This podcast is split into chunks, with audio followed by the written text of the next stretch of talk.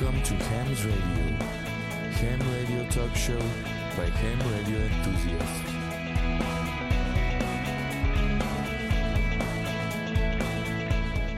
皆さんこんばんは。ハムのラジオの時間です。ハムのラジオはアマチュア無線化によるアマチュア無線の番組です。今日の相手は JR3QFB39 とはい、JR2KHB 須田と、はい、JG1ITH リオと、はい、JA1WTO 吉原です。よろしくお願いします。はい、よろしく、はいよろしくよろしくお願いしますお願いします。えー今日の話題ですけれども、CW のおすすめ、コンテストに挑戦ということでお送りいたします。えー今日もね、最後までお付き合いください。この番組はきっと人生はもっと楽しい無線従事者免許のアドバイザー QCQ 企画の提供でお送りします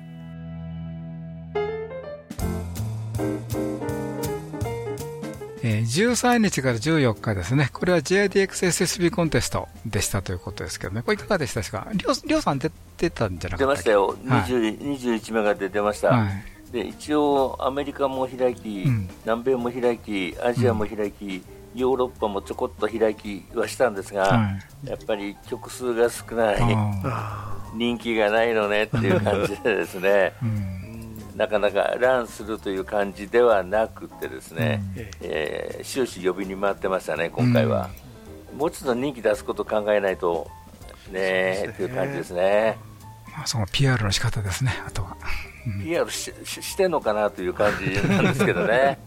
うん最近、まあ、昔に比べて JA 局も、J あのうんコンテスト参加数少なくなってきましたからね。うん、それもありますし、JA 対ワールドワイドなんですよ。うんはいはいはい。だからワールドワイドコンテストは言っても、向こうから見たら対象 JA だけなんで、うんああ、そうか。どどこまで魅力あるのかなというのも含めるとう、ん。ちょっとか中が方式を変えないと、うん。うんしんどいのかなと。そうだねあのマーケティング的にはそう考えますけどね。なるほど、なるほど。まあまあ今、今後のね、えー、草野球局増えることをね、期待してということで、ね。そうですねはい。はいねそれでは今日の話題は CW のすすめコンテストに挑戦です。それでは最後までお付き合いください。無線従事者免許のアドバイザー QCQ 企画ではアマチュア無線技師と陸上特殊無線技師の養成家庭講習会を本州全域と九州エリアにて実施しています専任の講師が今節丁寧に講義を行いますのでどなたでも安心して講義に挑んでいただけます。皆様のお近くで開催される講習会をご確認いただきぜひ受講をご検討ください。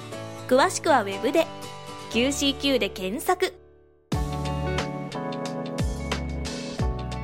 はい、えー、番組ではね、まあ何回も取り上げている CW のすすめ。はい。ということなんですけどもね、えーまあ、今回もね、えーまあ、特にコンテストに挑戦してみたらどうかなという感じでね、えーお話進めていきたいと思います。えーっと、じゃあ、なぜね、そんなにね、ハモのラジオ進めるのと CW、CW って、み耳にタコできたいるやんかと いうことなんですけどもね。はいはい。あのーまあ、ぶっちゃけて言いますとね、電信ができるとね、結構ね、なんだかあの通信士みたいでね、かっこいいんですよ。はい。うん。で、これあの、大人だけではなくってね、えあのーまあ今までいろんなお伝えしてますけど、あの、た、例えばあの、ボイスカウトのね、えーいろんな中でも話してると、やっぱり CW っていうのはね、結構人気あるんですよ。あはい。で、なんでって聞くとね、やっぱりかっこいいと。あうん。それか。そう。やっぱりそこなんですよね。うん。やっぱりそういうやっぱりかっこよさはいというのはやっぱあるみたいですね。えうん。はい。で、あと、おまあ CW というとね、まあ、我々も番組の中でよく言ってますけど、まあ一つの言葉じゃないかなとえそうですね。いうことなんですけれども、あの耳で聞いた玉の中でね、変換する作業が必要なんですよね。はいはいはいうん。で、それをいかにあのスムーズにできるか、というところで、えー CW のおどれだけ聞けるか、というのがき決まってくるわけですけどもね。まあ結局脳の活性化というはい。ところですよね。えうんまあ、特にあの、えー CW を聞聞くグループと聞かないグループで、えはい。どのように脳が活性化したかというね、はい医学的な根拠、いや、特にありませんとい う。うんうんあの、どなたか、お医者さんで CW の大好きな方、えー研究、研究論文でいかがでございましょうか？いや、でも耳使うし、頭も使うし、あと、まあ、基本的に指先の運動もしますよね。あそうですうんだね。からなんか脳にいいような感じはなんうかんすごくしますよ、なんかそういう風にテレビで紹介されたら、あーって言っちゃいそうな感じがしますよねなるほ。ど、なるほど。ええうんそれからあのアマチュア無線やってましてもね、え電波が弱い時でもね、更新ができると。えはい。いわゆる信号が弱い時だったり、SSB だとどうしてもね聞き取れなくなったりね、聞こえない、うーんということあるんですけども、えー同じような電波の強さで来ててもね、もう十分に取れるというのが CW のいいところなんですよね。うん。でねそれともう一つはね、言葉の壁がないんですよ。なるほど。そうだ。うん、これ大きいんですよ。あの今回の JIDX でも感じたんですけど、えよ信号弱くなってくると C 響を出している曲にちょっと鉛があったりするとですね、えフォネティックでもコールサインが取れないうん。でですが CW だとそういうことはないと。いうメリットはありますよね。これで SN が相当良くなると思いますね、なるほど。だからイントネーションだとか発音とか全然関係なく伝わるんですよ、あなるほど、なるほど。A といえば A と。A は A なんですよって。A じですよね。うん。あと、最近は皆さん、まあ、あのコンテストとかの時絶対パソコンつないだり、まあ、FT8 をやるのにためにパソコンが常につながってるって方もいますけれども、あのソフトウェア的にもいろいろ面白いことがありましてね、あのもちろんモールスと信号を出す方も作りやすいっていうのはあるわけですけども、はい。あと受信のそのソフトを作ってる若い方なんか今いますね、あの解読機っていうんですか、はいはいはい。でそれまあ昔からありますけど、そのパイルアップをちゃんとこう見れるようなあ解読ソフトを作ったりっていう人もいますね。なるほどだからそのやっぱりハードだけじゃなくてそのソフト的にも、うん。結構作りやすいというかやっぱりデジタル通信ですからね、うん。あの言ってしまえば、ね。一番原理的なデジタル通信なので、そういうまああなんていうのかな。いろんなあのハードだけじゃなくてソフトの自作なりっていうテーマでも面白いテーマなのかなっていうことは最近ちょっと感じてます。すねはいあのまあ、ソフトの自作というところで考えますとね、CW っていうのはね、あの電波出てるときは、まあ、P なりなんか信号あるんですけどね、電波のないところというとノイズなんですよね。うんだからこれを判別するのは結構やっぱり昔から難しい。そうですね。うん。あと、速度が一定じゃないですよね、あそうですね。基本的にね、人によって違うっていうのがあるので、それをどう処処理するかっていうのは、ね。まあ、結構面白いテーマで、うん。えだからそういうところも含めて、非常にまあ面白い題材でもあるわけですよね。うんそうですね、そう思いうます。ん。まあ、そういう意味で電子工作を、それから、まあ、いわゆるコンピューターのプログラミング、はい。というところまで、ね、楽しみが広がってくるというところですね。うんえーっと、しかしね、一つだけね、ちょっと乗り越えないといけないハードルがあるんですよね。ええこれちょっともう出れるか出れないかにかかるというところなんですけど、実はあの日本では3ア以上でないとね、電信で更新ができないんですよ。はい。ええ、あの、受信するのはまあ、だあの、自由なんで別に構わないんですけどね、特に送信してはいけないですよね。あの、免許がないと。はい。はい。で、ということで3枚以上でないと電信での更新ができないので、この資格資格取得が必要ですですよ、ということでね。で、あの、昔に比べて、あの、3枚といってもね、もう実技ございませんので、あ、そうですええね。、あの、CW に関する質問が増えるだけで、はい。4話もともほとんど中身一緒です。はい。そうですね。うん。そうねで、だから、あの、ある方がね、ある時に、4アモを取ろうとしてる人に、いや、3アモを取らしたことがあるんですよ。あの、過去の古い話ですけどね。で、あ受け、な受けた人は、えー、なんか4アモの方がなかったかいうことで、なんか3アモ受けさせられたみたいで通ったんですけどね。はい。後で考えたら、なんで3アモやねんって怒ってましたけど。いやいや、3音は重要ですよ。はい。そということなんです。はい。私もそれを進めましたけど、はい、あの実はそういう意味でね、あのまあ、4アマ、とにかくアマチュア無線に出るという意味では4アマで全然問題ないんですけども、もし将来ね、あの電信とかも考えるんであれば、もう3アマ取ってもあんまり、えー、と差がない。なんていうかな差がないんですよ。ね正直三私も3アマを進めてますね。うん。で、うん。やっぱり3アマ1個ポンと取ってしまえば、かなりその4アマに比べて遊べる幅が広いっていうのがやっぱり魅力ですし、あの出力も5倍ですからね、そうですあの HF だと特に。だから。周波数も18メガやったっけ、えー、18が多いんですね。うん増えるんですよね。えーはい。でまあはい。そういう幅の広さという意味でも3アマ、一気にポンと取ることを私は最近は、あのーこれから取るっていう人にお勧めしてますけど、そうですね。えあの先ほどね、須田さんおっしゃったように、昔ですと、まあ、3万円、まあ、4万円相当するのが電信級、電話級だったんで、どちらも10ワットだったんですよね。ーうんうんうん。ところが3万の場合、移動で50ワットやったっけ、そうです。ね、はい。できるので、だからまあ、取るのであれば3話も取れば、もう CW のことは考えなくてもいいと、あるいは実技という意味ではね、まず受けるときはね。うん。まあ、あの勉強はとてしても構いませんから、はい、取るのは取っときましょうというのがありますね。ありますね。まあ、ちょっとあの、方向変な方向に走りましたけど。はい。今、講習会でもね、3話までは楽にいけるので、そうですよね。ぜひね、3話も取ってもらいたいですね。だからあの3話であの受験するときに増えるというのは、例えば給付号とかね、からモードに関する質問なんで、あの実技に関しては全くありませんのでね、はい。そこの勉強さえあのプラスアルファでできれば大丈夫でございます。はいからもう一つやっぱり CW やるに乗り越えないハードルというのはね、これはもう免許じゃないんですけども、モールス符を覚えないといけないと。そうですね。これはどうしようもないですね。3話取ってもあのモールス符をふあの覚えないと。はい。送信できないようにし、ええから受信しても解読できないですよね。で、まあ外国語とね、習得するのとね、同じような感じですよね、これ。はい。やっぱり毎日コツコツ短時間でもいいので、えー継続して練習すると。うん。というのはやっぱり大事かなと思いますね。思いますよね。はいはい。で、まあこの番組でもよく言ってますけども、モールス符号って外国語やないの一つやないのというのは、これ、はい。はっきり言って事実ですね。はい。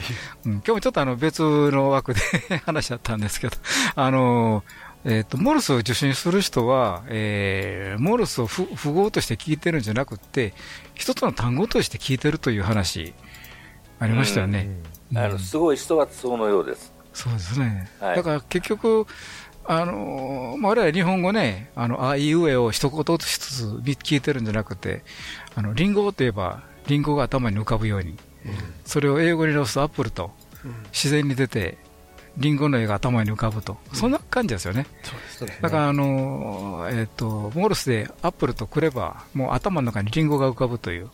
うん。だもう、そうすると本当外国語と一緒ですよね。一緒ですねう。ん。まあ、というのが、そこまでね平文の単語ですべてがすべてそういかなくても、まあうん。略語っていっぱいありますよね、CW の中に。うん。だから、例えば CQ と聞こえる、ツーとツーとツーツーとツーとけば、あ、なんかよ、うん。あの、一斉呼び出しをしてるんだとかですね、あの、ツーとトットといえば、あ、これからコールサインが来るだな、来るんだなっていうことが、なんとなくこうリズムで分かってくるっていう、それだけでも結構、言われてみれば同じことですよね。単語で概念が浮かぶという。うんでそれでもちろん apple って聞いてリンゴが浮かんだら素晴らしいことだと思いますけど、はい、なかなかそこまではいかないんで、まあ、そこまではね、もうエキスパートという感じになりますんでね、えいいんですけどもね、はい。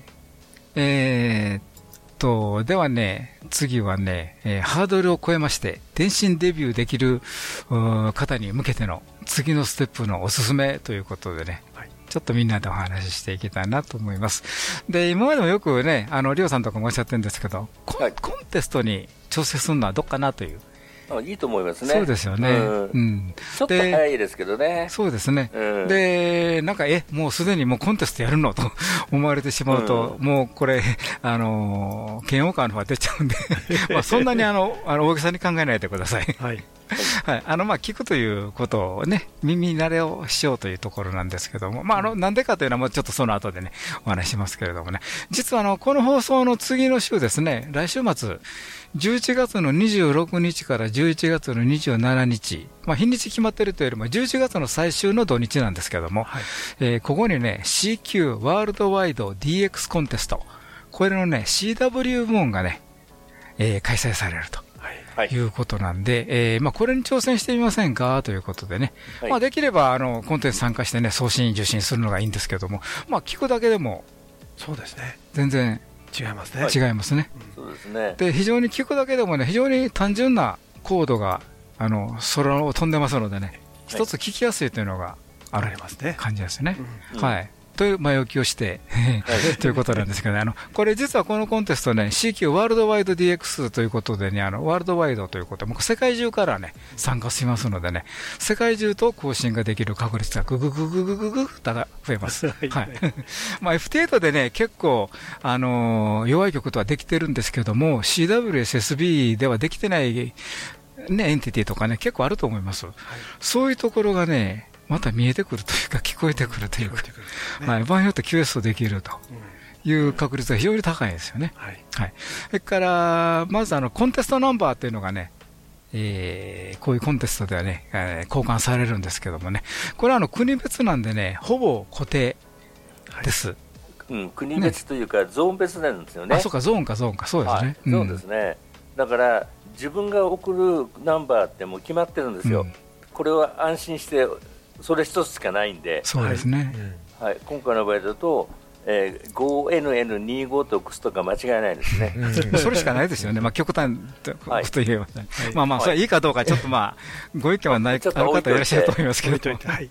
はい、うんまあ、基本的にはそうですよね。そうですね。で、うん大体そのワールドワイドですか、まあ DX が相手になるわけですけど、大体あるバンドで出して、出してたり聞いたりするとですね、開けてる場所って大体決まってますよね。そうですねだ。からアメリカとヨーロッパがいっぺんに開けるってのはなかなかないわけで、そうするとアメリカの時間は、あ、この辺の番号が来そうだなっていうのが大体候補3つ4つぐらい絞れちゃうわけですよね。そうですそれだね。けでもやっぱり、あの最近のログソフトは全部予測して出してくれますけど、それだけでも心の余裕って結構違うんじゃないかなっていうふうに思いますよ。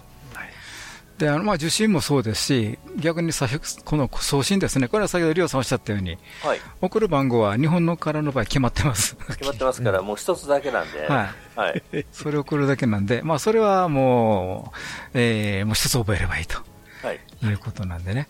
それから、あと、あの、コンテストの場合ですね、あの、いわゆる、まあ、我々も、あの、一曲でも多く、えー聞きたいんですけども、あ相手側もね、一曲でもね、多く更新したいんですよね。はい。はいあの、やっぱりコンテストのポイントというのがありますんで、要するに一曲でも多く更新すれば、いもう一ポイントでも、たくさんポイントが稼げるというのがありますんでね。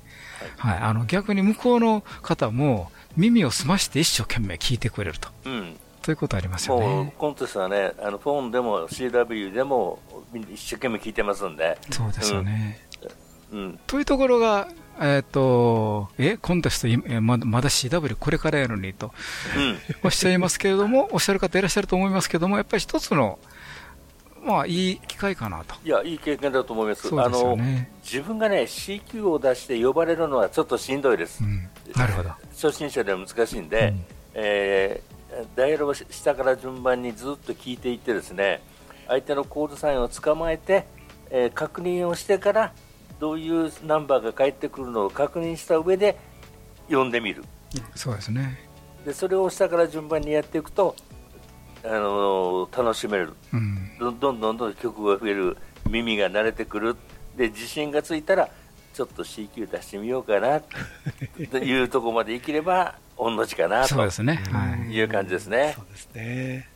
はい。えー永井と言います。JO3OMA 全国 CW 同好会。CW の良さを皆さんにお伝えすべく頑張ってます。ハムのラジオ。それではここで、無線従事者免許のアドバイザー QCQ 企画から耳寄りな情報をお知らせします。まずは、第1級、第2級アマチュア無線技師、令和5年4月期国家試験合格のための通信教育講座のご紹介です。QCQ 企画の通信教育講座では、独自に編集した法規と無線工学、それぞれのテキストと問題集をはじめ、様々なサポートで国家試験合格を目指す受験生の皆様のご学習をお助けします。まず、問題集を一通り学習できたら、本番さながらの試験問題を体験できる模擬試験問題に挑戦です。模擬試験問題は約3週間に一度のペースで計5回にわたってお送りいたしますので、お忙しい方でも計画的に学習を進められますね。インターネットの受験生専用サイトには、無線工学重要公式集や試験に出やすい電波法令集などを掲載。わからない問題があれば質問フォームからいつでも何度でもご質問いただくことができます。専任の講師が皆様からの質問を一つ一つ丁寧にお答えしますので、ぐっと理解が深まります。ぜひご学習にお役立てください。第1級、第2級アマチュア無線技師、令和5年4月期通信教育講座のお申し込みは12月末まで QCQ 企画の通信教育講座で上級ハムを目指しましょう。気になる方は QCQ で検索。無線従事者資格を取得したい。けど、一人で勉強するのは不安。そんな方には QCQ 企画の養成課程がおすすめです。まずは養成課程 e ラーニングをご紹介します。講習会会場が遠い、講習会日程が休みの日と合わないなどお困りの方はいませんか？養成家庭 e ラーニングはインターネット環境とパソコンやタブレットがあればいつでもどこでも学習することができます。講師の講義動画と確認テストで全く知識のない方でも理解が深まりますし、講義動画は繰り返し何度でも視聴することができるので復習も楽々。わからないところは質問フォームからご質問ください。講師が丁寧に回答させていただきます。最後の修了試験はお近くのテストセンターで受けることができます。テストセンターは全国に300カ所以上。パソコンやタブレットでの学習が終わって最短3日後にはテストセンターで修了試験の受験ができるようになるので学習スタートから試験までサクサク進めます。養成家庭 e ラーニングは第4級アマチュア無線技師、第2級、第3級陸上特殊無線技師を実施中です。もう一つは、養成家庭講習会。養成家庭講習会は各地で実施中。講師が丁寧にご説明しますので、初めての方でも安心です。直接講師に質問ができるし、同じ資格の取得を目指す仲間と一緒に勉強できるのは講習会だけ。なお、教室内の換気や消毒液の設置など、感染症対策も講じておりますので、安心してご参加ください。お友達同士で、職場の仲間とご家族で、講習会に参加してみませんか？養成家庭講習会は、第3級、第4級アマチュア無線技師、第2級、第3級陸上特殊無線技師を開催中。開催日程や場所はホームページで見ることができます。新しい日程も続々更新中です。ホームページからの資料請求も受けたまわっております。お気軽にお申し込みください。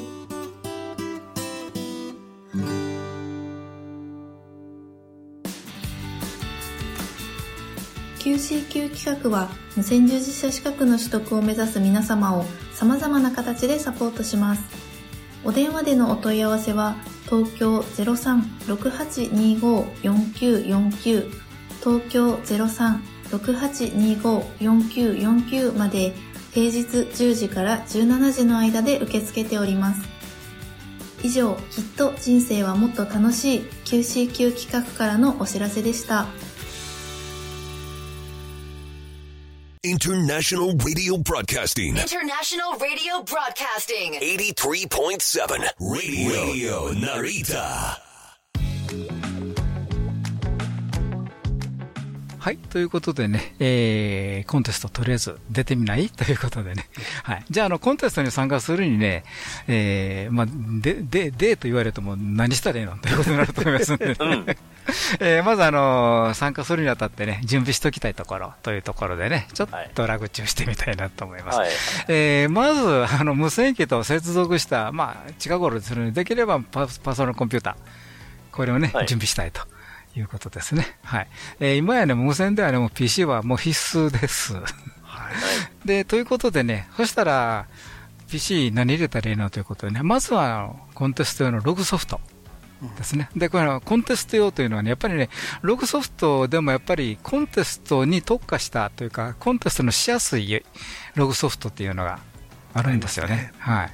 うん、で、まあ、あの、日本製なんですが、C テストウィン。はい、っていうのまあ、我々も、まあ、一つよく えー、どっか行った時は使うんですけどね。はい、はい。で、これはどんどん機能追加されておりますのでね。はい。はい、で、あの、コンテストが新しく出たら、そのコンテストにも、えー、ちゃんとあの対応していただけるというところがございます。はい。それから、あの、海外製のソフトですけども、N1MM。はい、N1MM というソフトあります。これも古いソフトで、今は N1MM プラスかな。ええ、あの昔から加えるとどんどんバージョンアップしてます。これも C テストウィンと同じで、どんどん機能追加もされてますしね。はい、新しいコンテストあると、そのコンテストが使いやすいような、そのね、えー、機能を持ってるということですね。それからあの Z ログ、まあ、Z ログという方もいらっしゃる、まあ、Z ログですね。はい、これもあのコンテストで非常によく言うように使われてますね。まあ、あの今み紹介された3つのコンテストが比較的日本ではよく使われているかなって、ね、まあ、NYMN はもう本当に今世界標準になったという感じがしますけど、うん、あのまあ DX コンテストだと私はもう NYMN 一択かなという感じで使ってますけどね。で、あのー、今 C テストメインはまあ昔からの定番でパッと入れてパッと使えるって私もこれもよく使うんですが、今あの Z ログがですねあの最近あのまあちょっとかいああの昔の開発の方じゃなくて新しいまあ若若い開発の方が、あー開発を引き継いで本当にいろんな機能をですね、まあ、ある意味実験的なものもあるんでしょうけども、追加しようとして、今、これからどうなっていくのかなっていう、ちょっと楽しみなログが今、Z ログかなという感じがしますね。た進歩してますね。うん、今、すごく進歩しまして、ソースも確かオープンソースでやってたと思いますね。そうですね。はいはい。っていうのはあのやっぱソフト好きな人はちょっと覗いてみると面白いかなと思いますけども、やっぱりただ Z ログは元の元の Z ログがねあのあって、まあ、そのおいろんなものを引き継いでますからやっぱりちょっと操作の体系とかはあー今世界標準になっている N1MM とかとはやっぱりちょっと違うのかなという感じがしますね。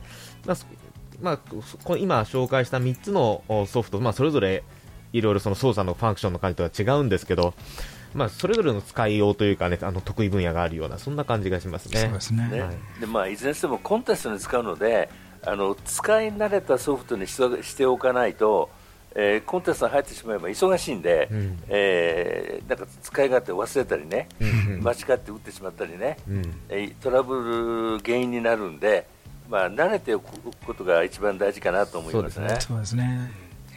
うんあの、間違いがね、起こるんですよね。変な使う。先ほど、りょうさんおっしゃったよはい、うに。ということですね。はい。あの変なファンクションキーを押してしまったりとかね、そう。えーそう、どっか行ってしまってもわからないようになったとかね。はい、はい。それがあるんで、えーそこはやっぱり慣れというところは重要ですね。そうですね。はい。それから、あと、あの、ログソフトからね、あの、キーイングできるようにしておきたいなということですね。で、パソコンがね、自動的にね、符号を打ってくれるというのが、そういう機能もあるんですよね。うん。だから、あの、CW といっても、どういう符号の出し方をするというのに規規制は絶対、全然ないんですよね。何使ってもいいと。パソコン使って出しても別に構わないし。あ全然問題ですね手打ちのあの、縦プレでも全然構わないし、やっぱりその方が一番使いやすいはいやり方。ね。それがいいんですよね、やっぱりね。ただあの、パソコンだとか無線機からのこの制御だけじゃなくて普通のあのキーですね、うん。えー CW のキーも打てるようにうん。バックアップしておいた方がいいと思いますね。それはありますね。はい。はい。意外とトラブるんですよね、パソコンのキーがトラ最初最初セットアップしたとこだけだと。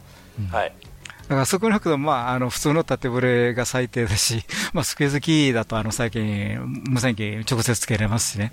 はい。そのあたりは、必ず出れるようにしてた方がいいですね。はい、あの同時に使えるようにバックアップしておいた方がいい,、そうですよね。いいですね。はい、まあ、それはもう自分のね、リグに合わせて、そうですね。準備すればいいかなと思いますね。はい。はいそれから、あの、まあ、省力化ですね。えーまあ、先ほど、あの、CW 打つのに何を、どういうことを使ってもいい ということなんですはいはいいわゆるマクロ機能というのがね、大体どのソフトにでもね、充実しておりましてね、はいファンクションキーで CQ 出したりね、コンテンツナンバー出したりね、もう、どな、何でもしてくれるんですよね。はいはい。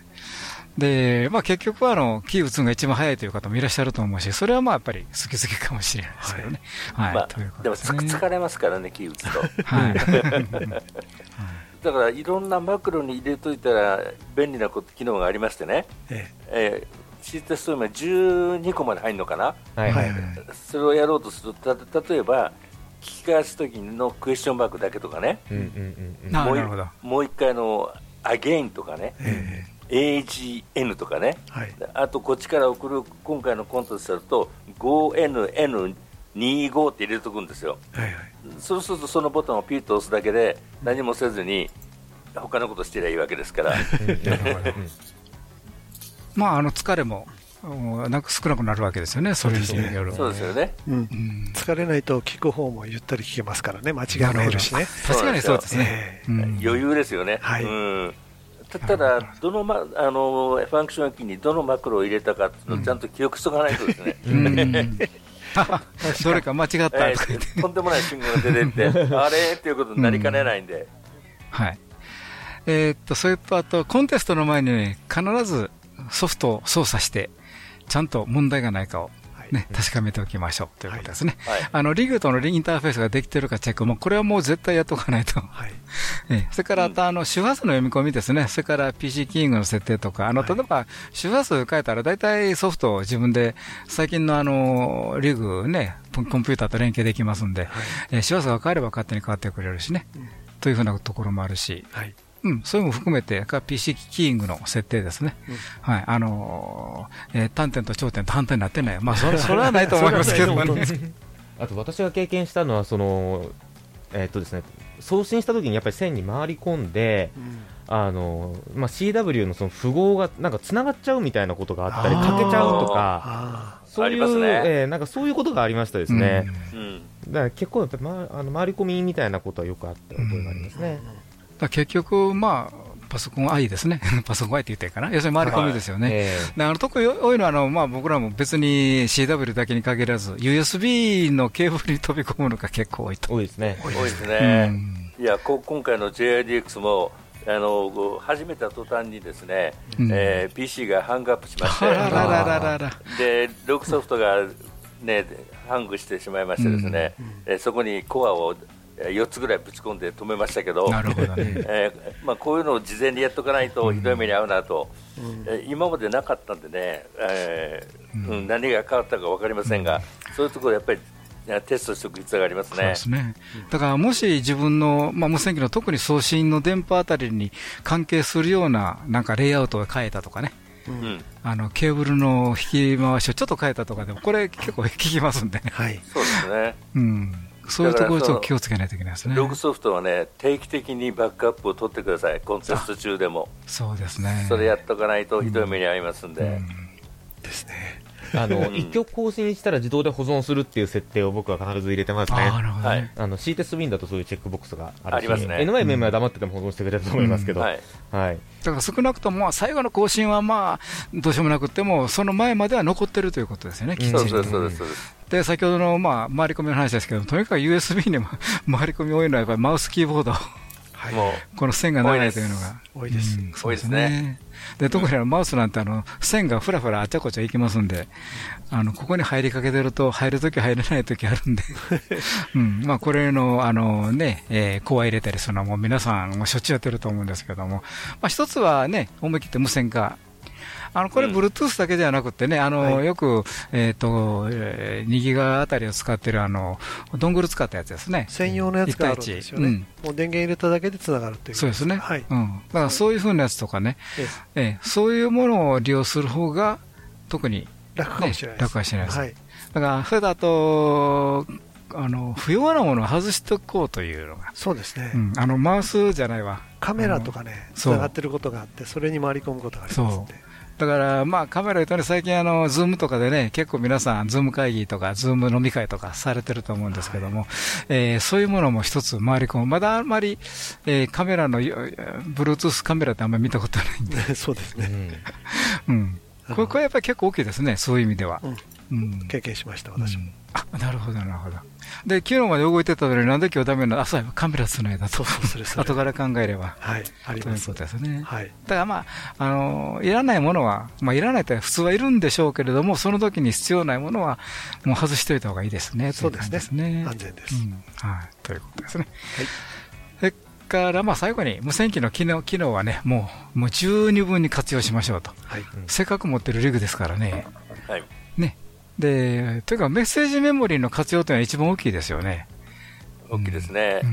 あのこれねあの手元にパッドを引っ張り出せる機能ついたやつがあって、はいそそれを使ってるんですが、手元にそのパッドのボタンを押すだけで更新できますからね。そうですよね。そう。まあ、こういうのは便利ですからね。ねだから、あの、ご自分のね、無線機の機能ですね。これ、まあ、あの、まあ、そういうのも、えっと、見ておか、お買い求めになってると思うんで、はいそういうのはね、フル活用したらどうかなということですよね。うん、はい。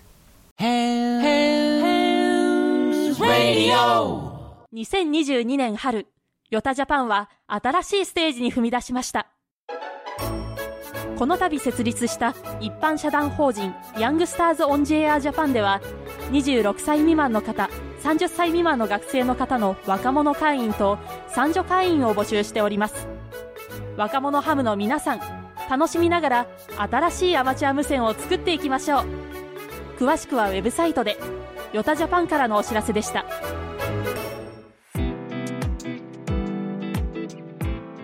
はい。ということでね、えー CW のお話、えー続きまして、普段の耳のトレーニング。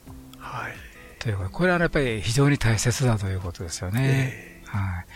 あのーこれ、今年の6月16日、6月12日、2022年6月12日の放送の493回で、電信術鍛錬法を特集したんですけれどもね、えーその際に JH1LHV 千葉さんのブログ、から JI1JDI、えーえー神宮さんの、えー、 Dit Dah Apps モールス練習アプリのページとかね、から DJ5CW、えーファビアン・クールツさんのランニング CW オンライン、から JQ1SRA の、えー竹村さんのモールスインベーダーというね、非常にね、まあ、お遊び感満載の、満載って言ったら怒られるかな。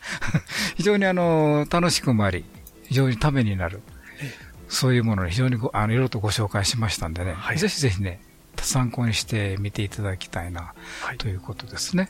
はい。それから、あの、これちょっと私ちょっとあんまり知らなかったことなんですが、これ、その時紹介紹介してなかった CW フリークというのがあるそうなんですね。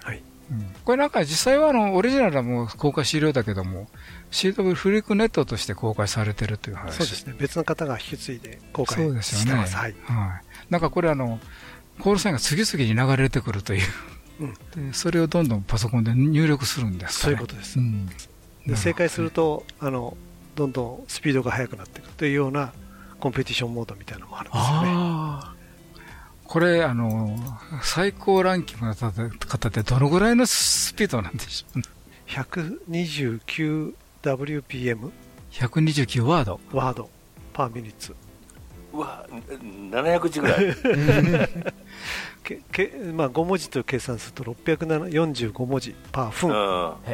1分間にえ645 1, 文字。1秒より60文字近いんですか ?1 秒10 10あ文字です10文字か。10文字。10棒ですよ。という記録がありました。それこそあれですね、モールスを聞いてるよりももう単語を聞け聞けてるという。そうですよね。モールスの符号の列がもう単語としてイメージされる感じでしょうね。ですね。すごいですよね。そうですね耳で聞き分けられるので、実際に多分、ほとんど我々が聞くとピーってしか言ってないですよね。そうですよねうん分かんないと思いますね。うん大体コンテストの CW が出て130文字ぐらいなんで、はい。えーそれの5倍ですよね5倍ですか。これは早いですよ。130でも最初はドギッとしますもんね。25から30の間ぐらい。26、7ぐらいのところですね。なるほまあ、ワールドワイドクラスで速い人でも、まあ、実際に更新するとなると、せいぜい 40WPM ですよ、せいぜい。さまあ大体そんなもんですよねええそれから、あとあの、アプリとかね、ウェブサイトでね、いろんなそういう練習するうことできましてね、無線機がなくっても、スマホ PC があればね、どこでも練習できるという。で、昔はね、本当 昔々はカセットテープしかなかったんで、あの、いわゆるカセットプレイヤーにね、そのカセット入れてね、イヤホンで聞いてたという。懐かしいな。うん。売ってましたからね。そうです。カセットテープ。買いましたよ。買いましたよ。はいうん、まあ、それか、実際のね、無線を聞いて、あの、よくある、あの、えっ、と、なんか、5文字の暗号を打ってるような曲があるんで、そういうのを聞いて、ランダムのうん勉強したりね、はい、いろんなことしましたけれども、最近はそういうのがありますからね、便利ですよね。うんから、あのまあ、やっぱやっぱり実際の電波をね、最終的には我々アマチュア無線化なんで、えーまあ、通信するというのがメインになってくるんで、やっぱり実際の電波を聞いてね、練習するのが最終的というか実践的なんでしょうね。うん特にやっぱりあの、えーみんな1対3でね、打ってくるわけじゃないですからね。まあ 癖のある符号とかのね、からいろんな速度、途中でスピード変わったりね。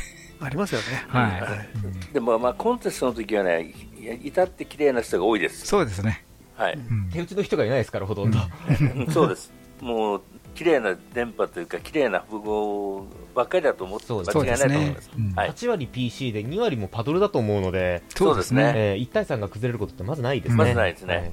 からあと、まあそういうので、まあ練習するときですけどもね、あの、分かったところだけでもいいのでね、メモしながら解読していくと、まあ手で書きながらね、解読していって、でやっぱり私もそうなんですけどね、あの、分からない符号ってやっぱりあるんですよね、パッと聞いてね。思い出さないのありますよね。よく聞いた、よく聞いたら覚え覚えてるんですけどもね、うん。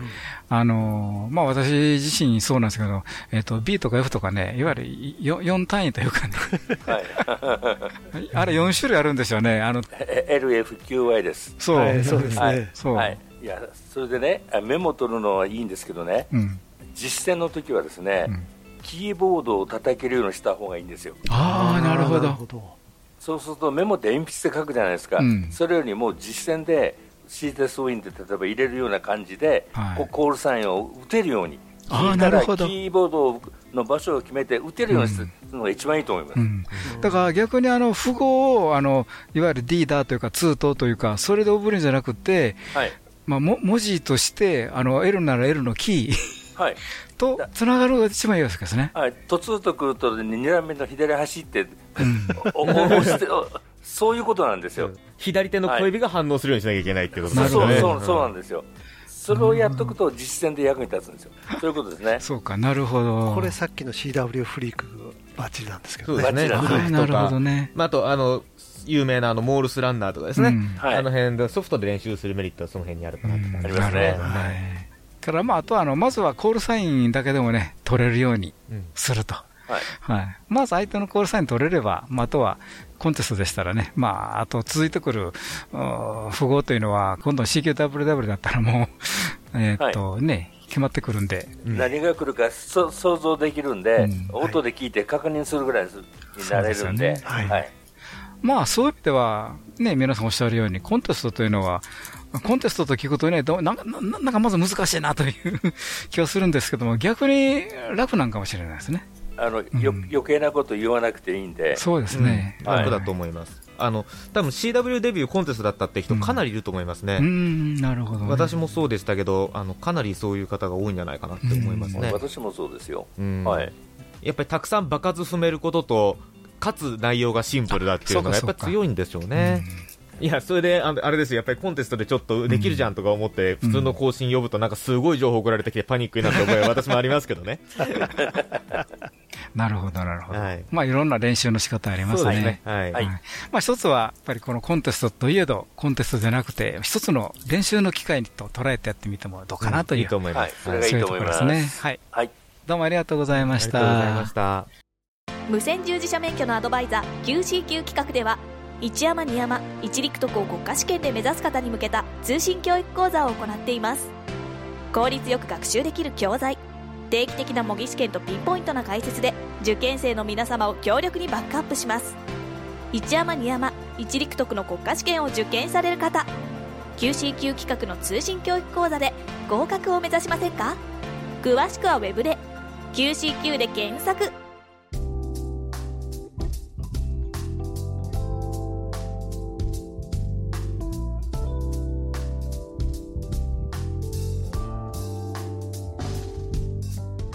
はい。ということでね、今日の番組いかがでしたでしょうか？はい。はい。えー、また CW かいなということで、もう耳たこやんけと言われそうなんですけれども。あのアマチュア無線で CW をマスターしてる方は、アマチュア無線を長く続けてらっしゃる方がすごく多いんですよね。そうですね。はい、うんだからこう多分アマチュア無線の幅がものすごく広がるんだと思います。そうですね。あの私も結構若者向けにですね CW の受信練習会なんか最近またちょっと始めたんですけどやっぱりいっぱい聞いてですねで符号のもそうなんですけど実は一番大事なのは実はリズムの感覚だったりするんですよね。ああ、なるほど。であのやっぱり最初始めたばっかりでそのなんていうんですか紙の上でのモールスしか知らない方が最最初に受信練習するとですね短点と長点がパッと聞き分けられないってことは実はよくあって最後の文字、最後の点は今短点だったの長点だったのって真ん中の点はいいんですけど最後の点が分かんないとかですね。それで間違っちゃうって方が結構いたりしてですね。なるほどね。やっぱりたくさん符号を聞いてそのリズムで覚えていくっていうのが、あの結構そこがまずワンステップあるのかなっていうことを最近学んだんですけどね、とにもかくにも受信はたくさん聞くことだなっていうふうに思いました。そうですよね。はい。それは確かです。でまあ、あのかつては資格を取るのに必ず電信必要だったので、うん。皆さんねマスターしてたんですけど今はねきあの本当に、えー知識の上で電信を覚えてればいいのでね、いうん。一山までそうなっちゃいましたから、そうですよね。だからやっぱり資格を取った後にでもやっぱ練習しないといけなくなりましたね。はい、うん、まあそうですね、まあ本当に、まあある意味で文化遺産的にアマチュアには残ってますけど、それでもやっぱり、えーこうやって熱心なファンが、まあわ私も含めですけど、いるっていうことはやっぱり FCW の魅力っていうのはまだまだ輝いてんじゃないかなっていう、そねんなふうに思います。はい、はい。はい、ありがとうございましたま。ハモのラジオでは皆様からのお便りを募集しております。えーどうぞお気軽にお便りをお寄せください。どんな内容でも大歓迎です。お便りの先は、メールの場合、ハムアットマーク、ハムズレディオ .net、ham アットマーク、hamsradio.net、こちらの方にね、お送りください。あるいはメメール、あ、じゃないわ、ホームページにね、ありますメールフォームからもね、お送りいただけますので、えーそちらの方もごご活用ください。今日はどうもありがとうございました。今日のお相手は JR3QFB39 と、はい、JR2KHB 須田と、はい、JG1ITH リオと、はい、JA1WTO 吉原でした。また来週お会いしましょう。はい、73さよなら。この番組はきっと人生はもっと楽しい無線乗自社免許のアドバイザー QCQ 企画の提供でお送りしました。